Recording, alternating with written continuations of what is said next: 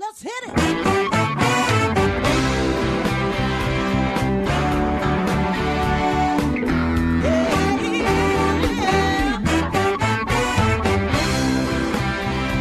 Well, hi everyone, and welcome to Alzheimer's Speaks Radio. I'm your host, Lori La Bey, and I'm so excited that you're joining us today.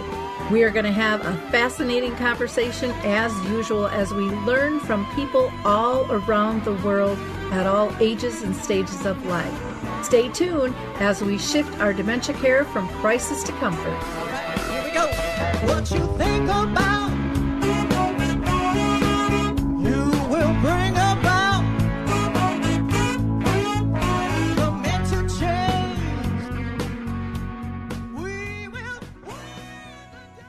Well, I'm going to introduce you now to Jan Dougherty, and she's a nurse expert and a leader in dementia care, crafting award winning innovative programs to support people living with dementia and their family caregivers across the continuum of care. And she has a new book out called Travel Well with Dementia Essential Tips to Enjoy the Journey.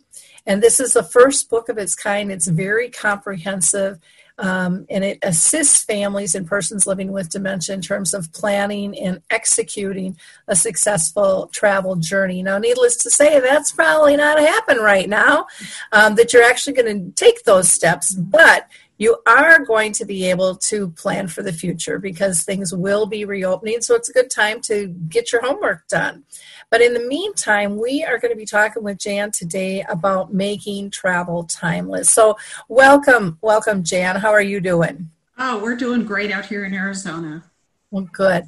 Um, before we get into our line of questions, I always like to ask every guest if they've been personally touched by dementia in their own family or circle of friends. You know, I have not been touched directly by Alzheimer's, although I will tell you that my mother did have a heart attack resulting in 45 minutes of resuscitation, which resulted in global anoxia. So, from that, she had sustained significant changes in her memory and thinking abilities. And I, along with my youngest brother, became a care partner for my mother through the rest of her life. And it did change uh, the way uh, we knew life to be and yet uh, created new opportunities for us to continue to enjoy my mother to the end. Okay, well, thank you for sharing that. It's always nice for people just to have a little little background and Absolutely. Um, what's good for dementia is good for the world. And I, I feel the same way about you know when we give care to to people it's applicable in many many different situations. Um, i want to start out with what the heck do you say to people who were looking forward to a trip and now it's canceled? Now they can't go.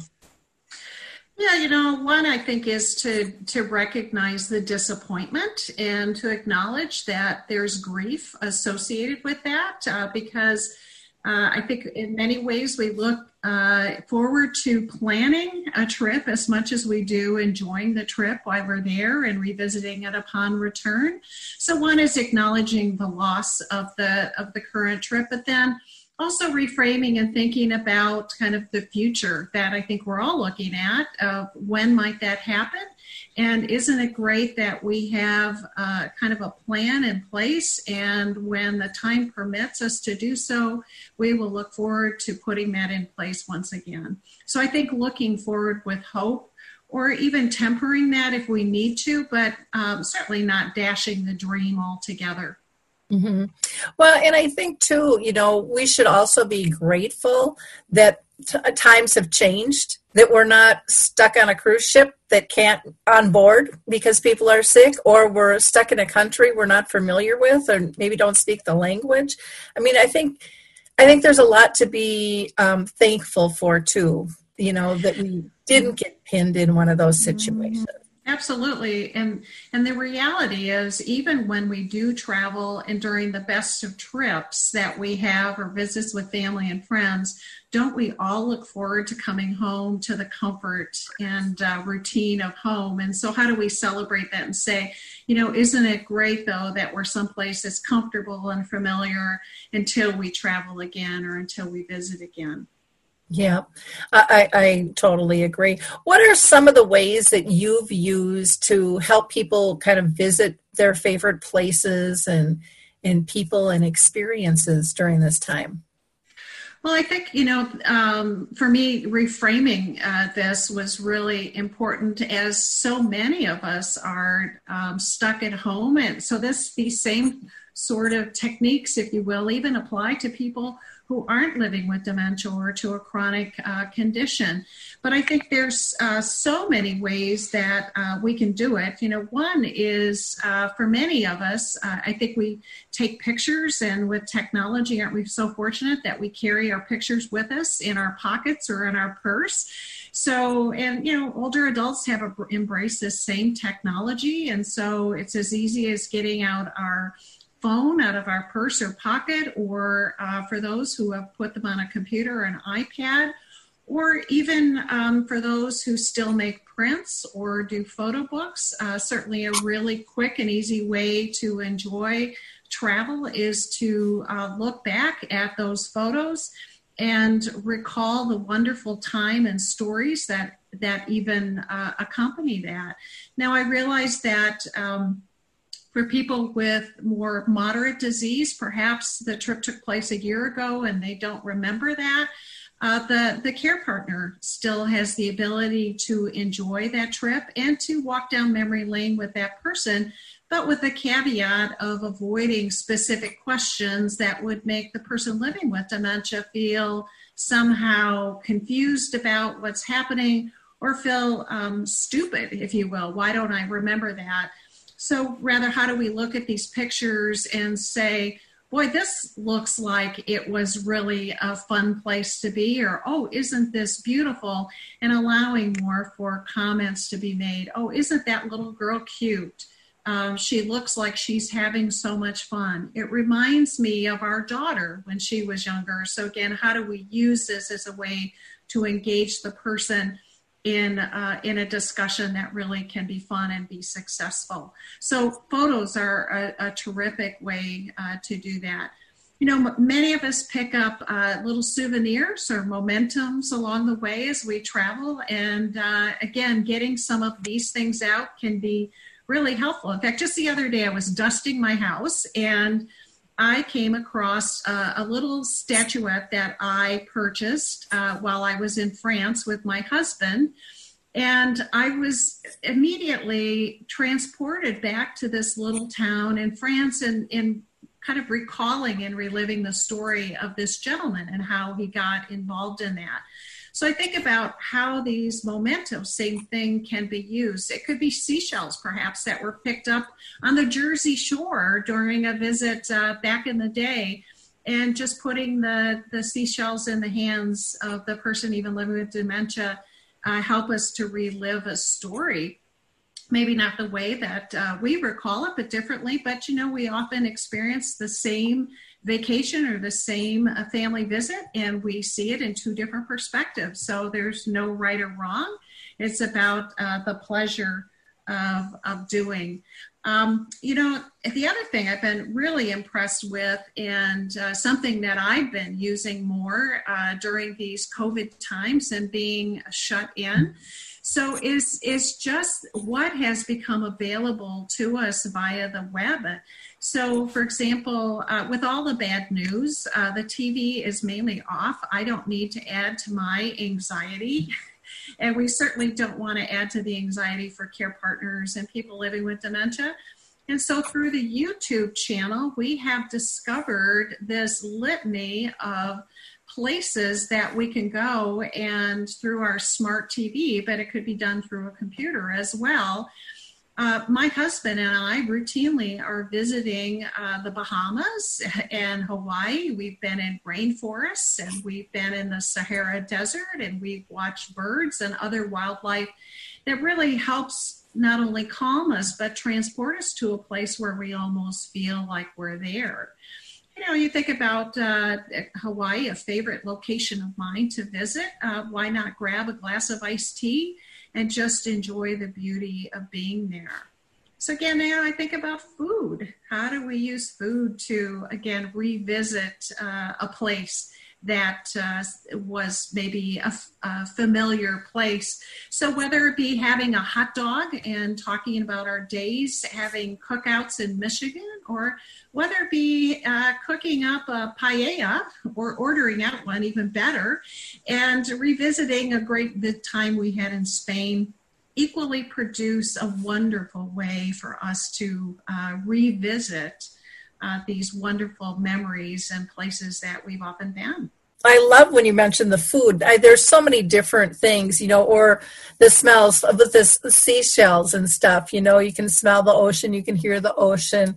Um, you know, all the little tchotchkes that we that we purchase. You know, that are little remembrances. But I think a lot of people too have um, many photos from older trips, especially mm-hmm. older adults, and they might have them in uh, even in a carousel, you know, a slideshow or something that could be pulled out if they still have a projector, or there are ways that those can be converted into new technology as well. Um, and and I loved when you talked about the you know the travel channels and the YouTube access. I mean, it's it's unlimited. Or if somebody just wants to be in a rainforest or out on a beach or whatever, you can find all those types of things. Or music would be another mm-hmm. thing to listen mm-hmm. to the mm-hmm. different types of music to the Absolutely. you know different places that you went to um, in in travel. Um, or even I suppose transportation. You know, you could get pull up pictures of you know, subway cars or a carriage in New York if you're going through Central Park or, you know, maybe you're going hiking. But a lot, there's so much out there to just get the conversation going. And it's not mm-hmm. about controlling the conversation, it's just letting the conversation go where it is and um, letting their memories, you know, come out however, however they might be. Because you know i mean you can ask any police officer we all see different things you know um, no matter what it is we're doing we all believe everyone sees and remembers exactly as we do but we don't right, and right. and so it's good to hear those other sides of of you know what people are are remembering there and i would add to that you know as we reminisce uh, for both the person living with dementia and us as care partners it makes us feel good. Reminiscence is is really good for the soul and good for the spirit and our well being. So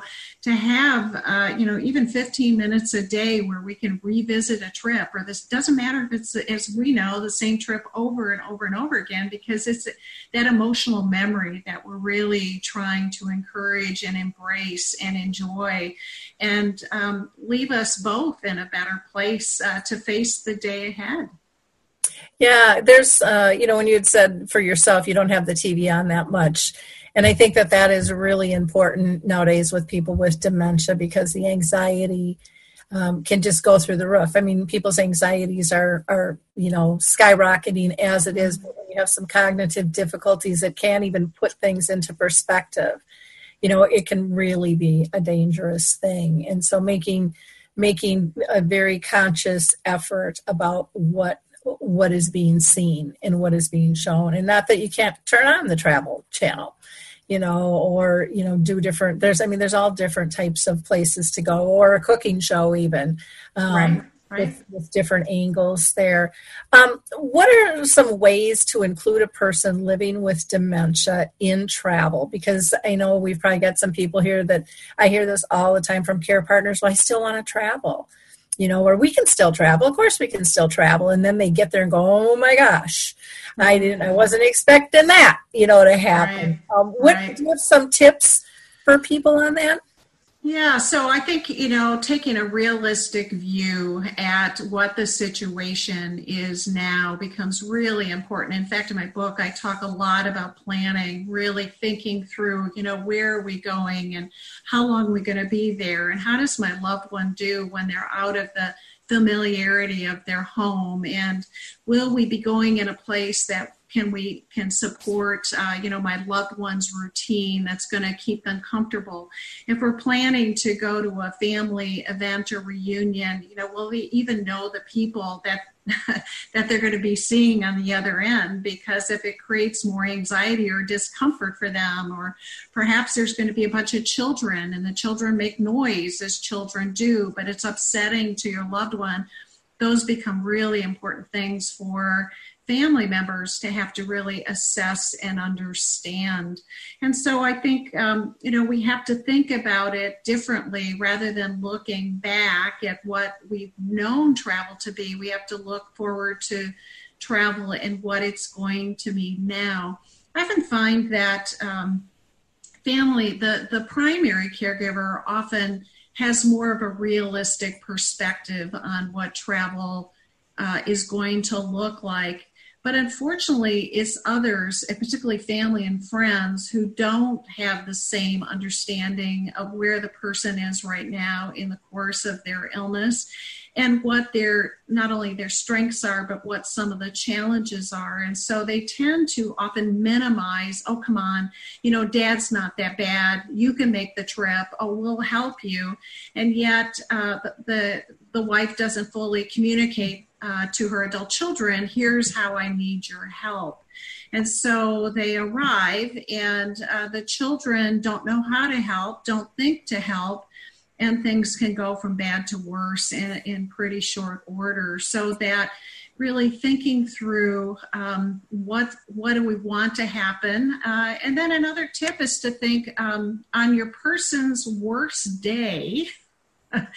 How is it you're going to manage this, whether you're at sea or whether um, you know you're staying with your daughter and her family? What's that going to look like? And will you be able to handle it?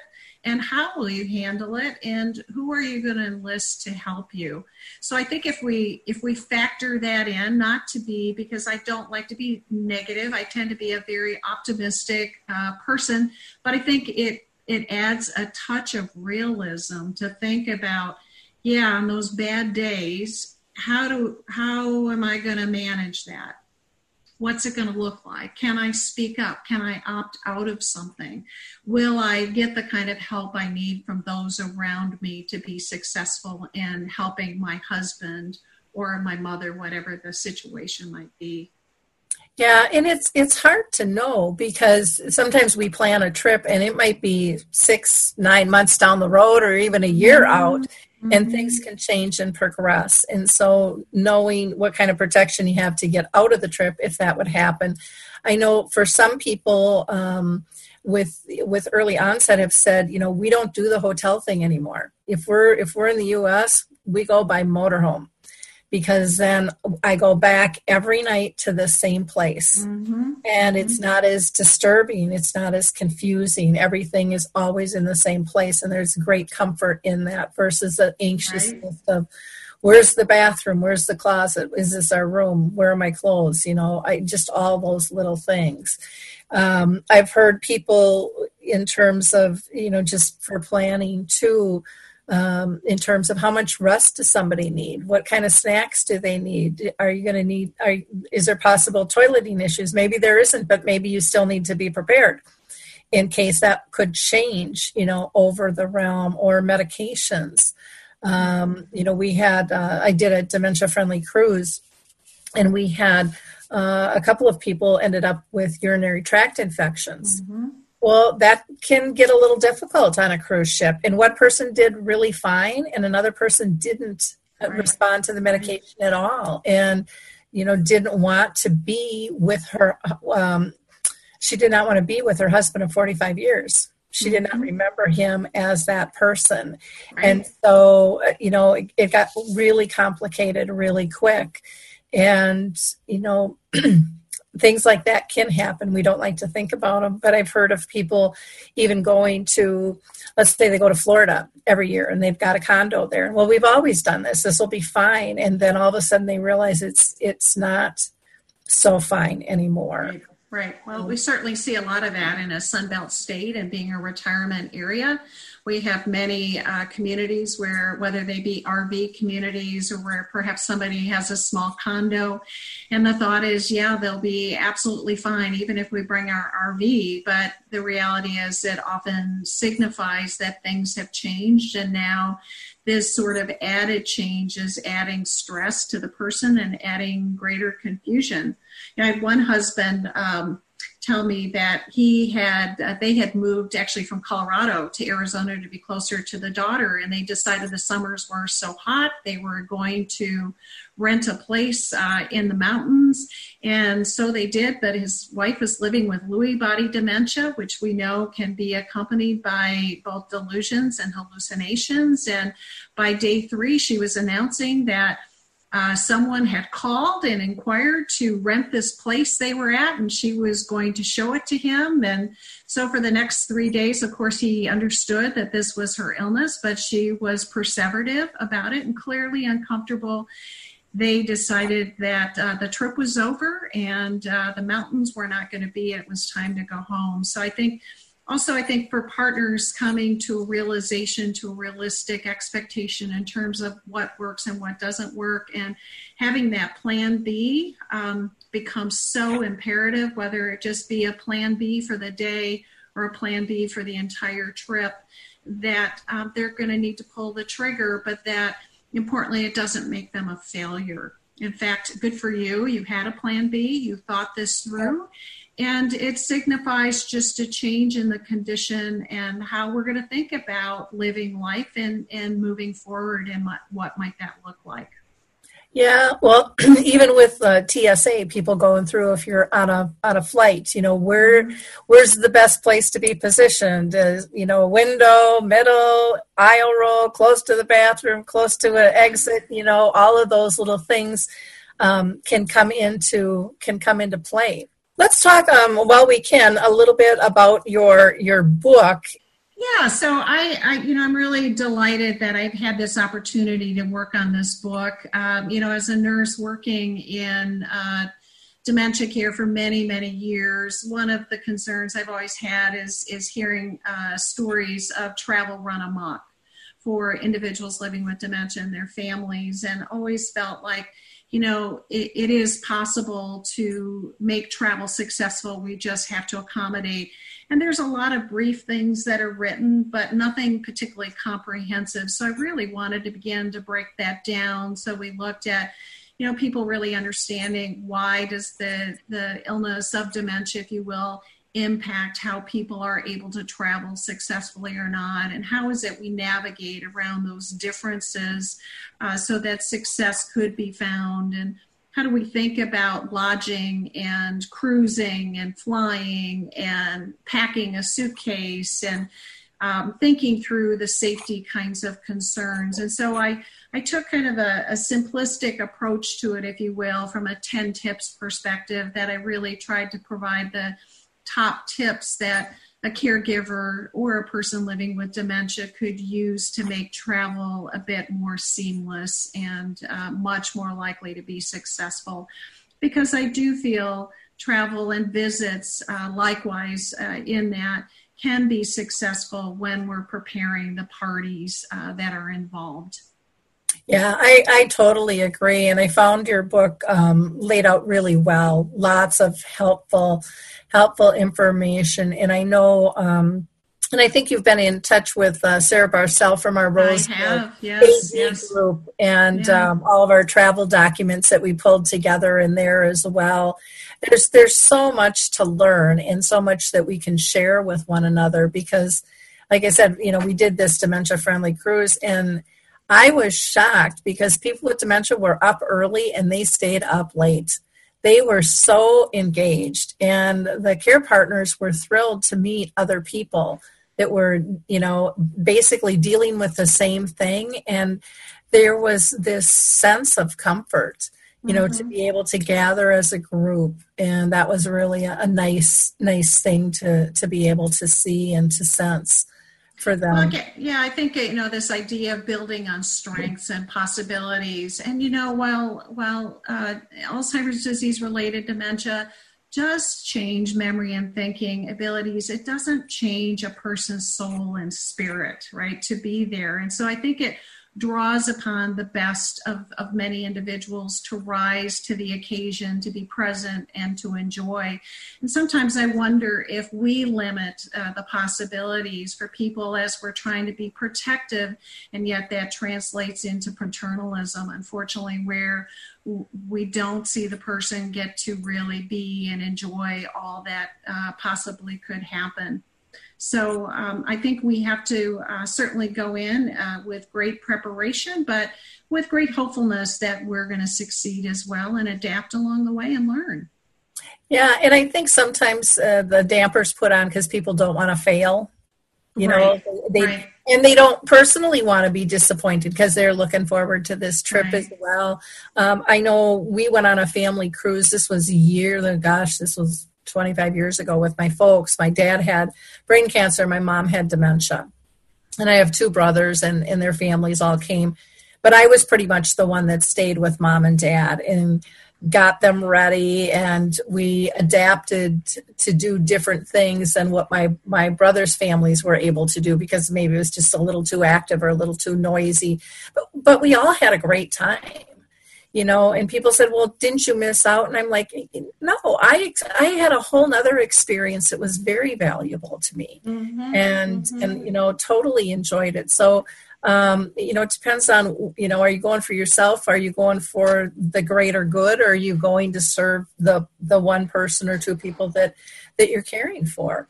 Um, you know and have that in in your mind. Because i again i think the the gift of caring well and exploring um, different things with somebody with dementia. I mean, that's those are pretty strong memories. I know for me that are, I, I wouldn't give any of them up, not a one. I think you know a lot is is uh, resetting expectations about what constitutes a successful trip, and rather even than looking at the whole of the trip, can we look at moments where we found success and where we took we took joy in seeing our person fully engaged in that moment and and having a wonderful time. So and and when the trip doesn't go as as well as we expected, again, how can we take stock realistically to give ourselves credit? for trying and seeing what we learned from this and what we might uh, do differently, or how it might help signal to us that maybe this chapter has closed uh, for my loved one and I to do this sort of travel now. And rethinking then about how do I, though, continue to travel, for example, to see uh, grandchildren that means so much to me, right? Uh, so allowing yourself then to think through what might those next steps look like and how will I plan this in the future. I've had many family caregivers that I've worked with over the years where travel indeed did come to an end for their loved one, but they gave themselves permission to stay connected, particularly to family and friends. I mean, we're, we're not talking leisure travel, although I've had care partners do leisure travel as well because it restored their well being so that they could go further, uh, you know, as a daily care partner for the for the person they loved. But I think those become milestones as well, and we should give ourselves credit for um, for looking at that. Yeah, I, I I agree. I agree. And there is, you know, respite, you know, for people who still feel that need, um, you know, to to do the leisure travel or that want to stay connected to maybe out of town family and friends. Um, there's many many ways to work it, and and even now we have Zoom. You know, where right, people right. not feel as much of a need to go physically that they can still. I, I think there's the door opening through this whole COVID thing in terms of connection. But again, Absolutely. I think yeah. I think travel is very um, very important and fruitful um, and fulfilling to to so many. What do you want people to take away from you know in your book itself? So I think I want them to take away that um, they should give themselves permission to explore uh, what travel is going to look like for them and take some active steps to making it happen and uh, recognizing that most travel never goes the way uh, we expect it. I have yet to ever have a seamless trip, if you will, but we don't throw the baby out with the bathwater. Uh, that we try anyways. And you know, one of the things I often recommend is taking a staycation and um, just trying a little mini trip, if you will, in your own community where you can come home at night if it doesn't work, so you can see how your loved one's going to do in a hotel, or you can see how they're going to do uh, as you're eating out, you know, your couple meals a day or taking in a local museum or park or whatever that might be that you choose to do. That's a, that's a terrific way to start and assess how is this going to work or uh, you know engaging others. I, I, write a lot about trying to find a companion uh, realistically assessing would it be helpful for a companion to come along? And then how do you choose a companion? So i have a whole chapter that's dedicated on on uh, choosing a companion whether you choose a, an adult grandchild to join along or perhaps one of your adult children or you hire someone what does that look like but i think again even communicating expectations on how that person can be helpful to you and your loved one is so incredibly important i've had so many um, particularly wives who have asked a grandchild, if you will, to join them, but then they don't uh, communicate expectations on what it is they want. And so the grandchild enjoys a first class trip to wherever in a wonderful, you know, cruise, and yet the grandparent comes back all upset and i say well did you tell them what you expected? You know in the sense of well they should know. Well they don't know. Yeah. and so it you know unfortunately i always feel bad in that so much pressure is put on a family caregiver to have to do so much and know so much. And here i'm saying yes and you're going to have to communicate over communicate what it is you need uh, to be successful and what you're your loved one needs in order to be supported. But um, it's so important uh, to communicate. And I hope that this book provides a, a method uh, to make that happen. So um, I, I, did create a tool too, just realistically. Um, I call it Travel's Ability. How do we look at the ability? And a geriatrician friend of mine called it the travel activities of daily living. And that too becomes a way to uh, reconcile oh, I guess my family member can't pack a suitcase right and and that even becomes a way to understand or gee when we go out to eat um, he often says, I'll have what she's having. That maybe I'm putting them in a situation where it's just too demanding and I have to uh, have to modify what I was thinking about. So it really, I hope people walk away saying, yeah, I've got some new tools. I feel pretty confident uh, about what I'm about to do. And I'm going to embark on this trip and I'm going to learn from it and I'm going to come home and take stock. Wonderful. Now you have a um, a few favorite sites and resources for people um, to use if they're traveling. Do you mind stating a couple of those? I do, and in fact, I um, so on my on my website, which is uh, Trav-Alz uh, T R A V alz.com.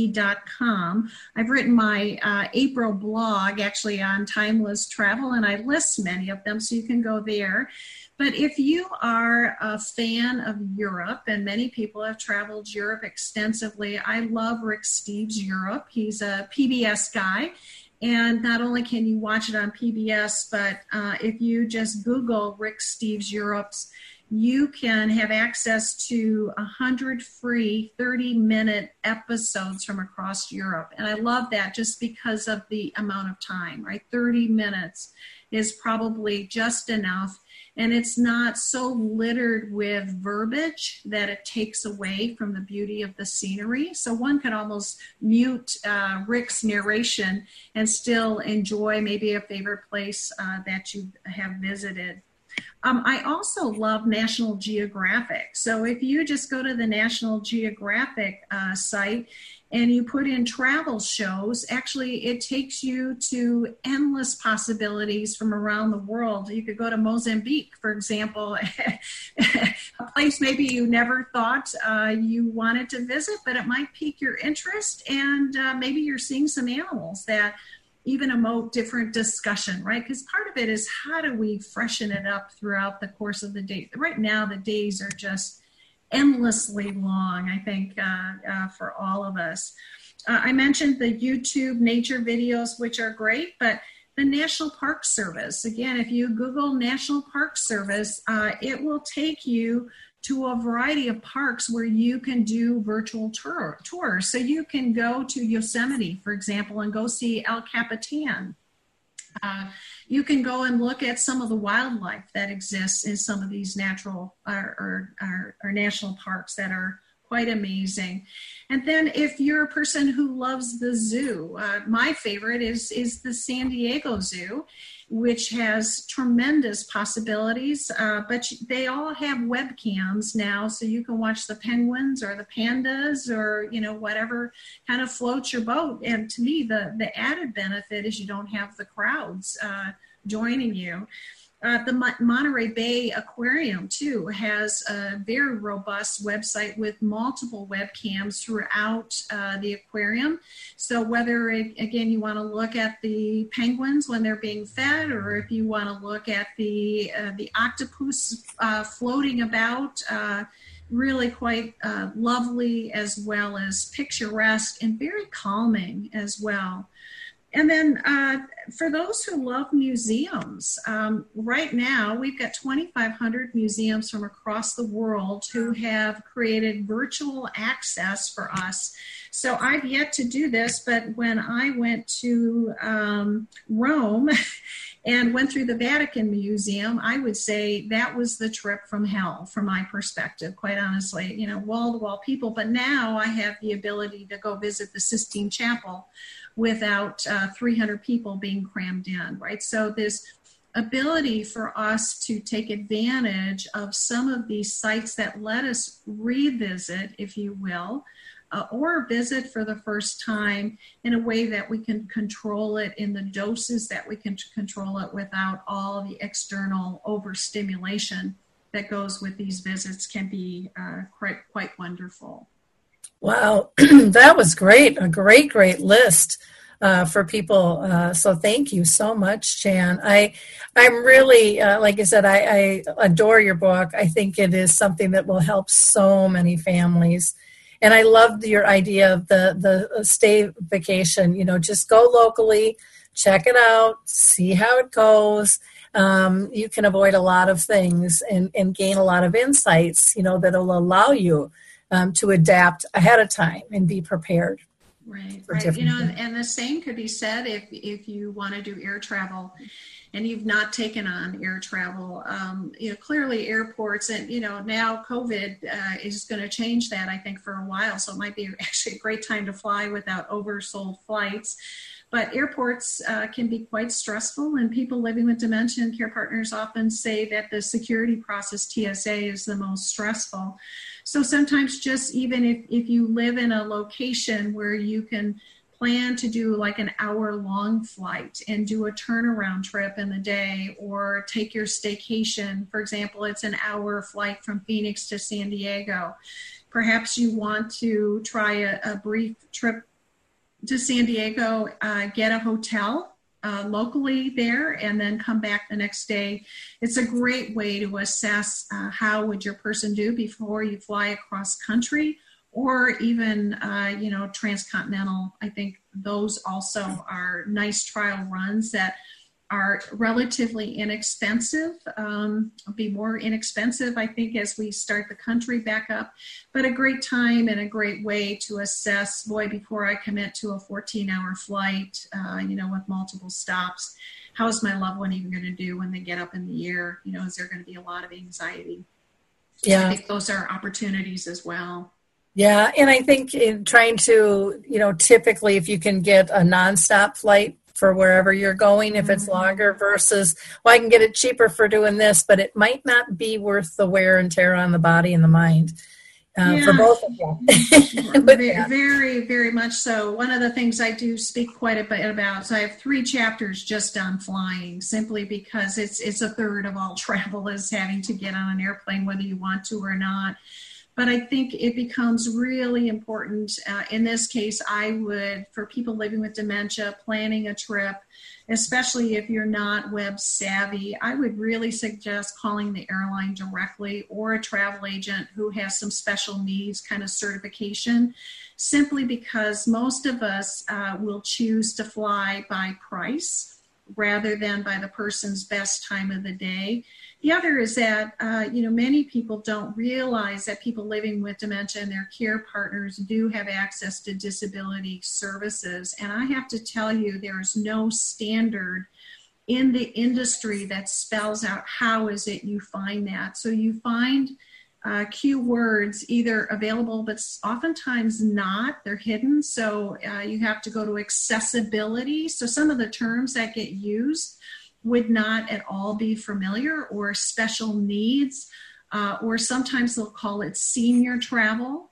So it's interesting how it's labeled or not labeled. I'll tell you the cruise industry. Um, there, I would say over half of the, the cruise lines that I have looked at provide no portal for special needs or, or accommodations of services. So then, how, as a family member, do I even think about, let alone have access to the accessibility that it should have for me.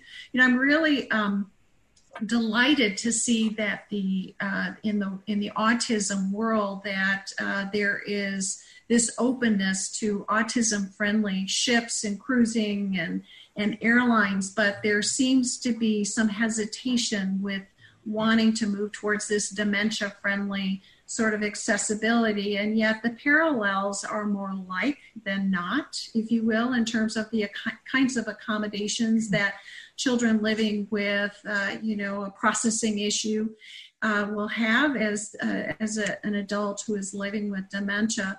But I do think, um, you know, a calling directly to an airline or even to a cruise line and having a very con- candid com- conversation, especially with an accessibility staff member, can make a difference too, and in determining how can they really help assist you with uh, services you might not have been aware of. Well, even just getting a wheelchair or driven, you know, from one spot to another because it, it, can wear and tear on people. And if you have that easy, easy access, and most of them have that, but it, again, it's figuring out how how to find it. I'm working with an international group that's trying to pull that together and we've kind of slowed down a little bit right now with everything going on, um, but still having conversations. But it's hard to get all. You have all the different countries, and then you have all the different airlines, and you know every airport is run independently, and right. so it's yeah. it's not uh, it's not an easy thing to wrap a hold of. But there's a lot of neat things you know that are happening out there. There are. In fact, one of the things that's happening uh, in the Phoenix area, I've been talking with them about a dementia friendly airport since obviously the dementia friendly community movement is, is going strong here in Arizona as well.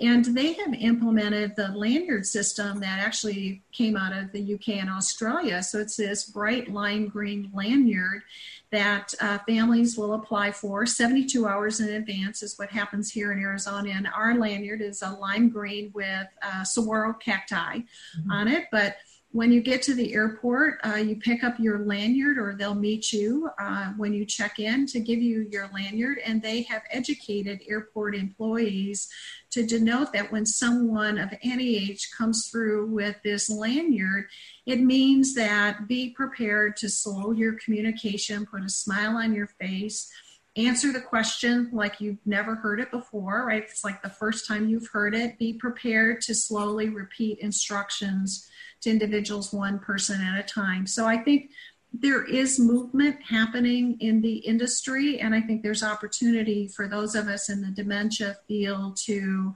um, benefit from some of the work that's been done in the autism field. But I think we have to really advocate look, that these are consumers, um, they have money, they want to travel. Um, many of them are able to travel. You know, they Im- immediately equate dementia to a person who is wheelchair bound, profoundly confused, and living in a nursing home. And I'll say, no, but you're passing up on often five very robust years that people do have the capability to travel and travel well. when we support them to be successful, and we play a role in that. Yeah, well, and some of them get upset. They're like, "Well, if I get services now, now I can't walk. They're making me either be in a wheelchair or drive me someplace, and I'm okay to do that, mm-hmm. you know." And so they get a little frustrated too. It's like I'm either all or nothing. There's not right. a between um, status quo. And you know what I've told them is, you know, they're trying to help and they're trying to get you there as fast as they can, you know, because you're not the only one that that needs that. And so you know when they're trying to be economical in terms of staffing and volunteers that are helping with all of this they have to look at the numbers that they're trying to process as well and so um, is is difficult as it might be smile and and thank god you're you're going to get through the process a little bit quicker right. and you might have some more time to to relax you know once you're at the gate or whatever so many people don't know, but TSA, for all the hassle they get, they do have a wonderful program called TSA Cares. And now, not every airport will have these passenger support specialists, but again, when a person living with dementia or a care partner call in, uh, they recommend 48 to 72 hours ahead of time. You'll talk to a TSA Cares agent who will take the information and who will assist you to the extent they, they can but um, they will actually walk people through as well. So, not every situation means that you're going to be put in a wheelchair and rolled through. So, I think part is how do we begin to advocate for ourselves and for the people that we love in a way, because really we are catching up and we're trying to inform uh, an, an, industry that uh, also is ill informed about a condition that requires additional assistance. But boy, look where they've come with supporting wheelchair users and people who are quadriplegics. It's amazing what the industry has done to step up to support wheelchair users, to support our autistic community. And now I think this next movement is how do we get them to really support uh, those who are living with dementia who may need a wheelchair and maybe just fine walking through. Yeah, exactly. And they can get on the air, airplane earlier too. You know, Absolutely. they don't have to disclose why. And, so, you know, mm-hmm. sometimes people don't want to because then they feel like I'm embarrassed. People are going to look at me. And it's just like, if it makes it easier, go for it, you know. Right. right. Well, these it. are, you know, it's a hidden disability. And I think as we look at, you know, dementia friendly communities are, to me, all about the expansion of the Americans with Disabilities Act of so we've accommodated now for people with physical disability. How do we begin to accommodate for people who are living with cognitive disabilities, right? Memory and thinking disabilities. Yep. And they too need accommodation and support. And as we educate and advocate, I think we're going to see tremendous strides being made in that area, which will uh, hopefully make travel better for so more many uh, individuals in our country and around the world. Yep, agree. Well, thank you so much for taking this time with us uh, today, Jan. Do you want to give people your website again and any other contacts? Yes, yes please. I would love for you to visit my website where I, am continuing to add uh, practical tools for caregivers and people living with dementia and resources. T R A V dash A L Z dot com. So it sounds like travels. So travels.com and uh, there you'll find uh, hopefully a lot of resources that will be helpful uh, for you, as well as a link if you'd like to purchase my book, uh, again called Travel Well with Dementia Essential Tips to Enjoy the Journey. So I, I hope that this will be useful for many of you and that you can find the help and the hope you need to move forward to make travel possible. Great. Well, thank you again so much for your time today. I really appreciate it, Jan. Thank you. Well, I just want to thank everyone for joining us today. Um, I hope you found it valuable. I know I sure learned a lot from Jan, and um, I highly recommend you getting her book. And if you're looking for additional resources, go to alzheimersspeaks.com. There we have projects and initiatives. If you're looking for training and development programs, um, keynotes, we do all of that. Um, under the projects and initiatives, you'll also find out about dementia chats, which are videos that I record with people who have dementia, and they tell us what they would like life to be like and what we can do to better serve them. And uh, we also have uh, Dementia Quick Tips, uh, the Purple Angel Project, uh, the radio show. You can access so much there. So, anyways, have a wonderful, wonderful week. Stay safe, and we'll talk soon. Bye now. Hi, this is Suzanne Newman, host of the Answers for Elders podcast and radio show. We are the North Star that guides you through the complicated journey of senior care with trusted experts in money, law, living solutions, and more. So join us on this station, your favorite podcast channel, or just go to answersforelders.com. Meet the wayshowers who will help your journey a lot easier.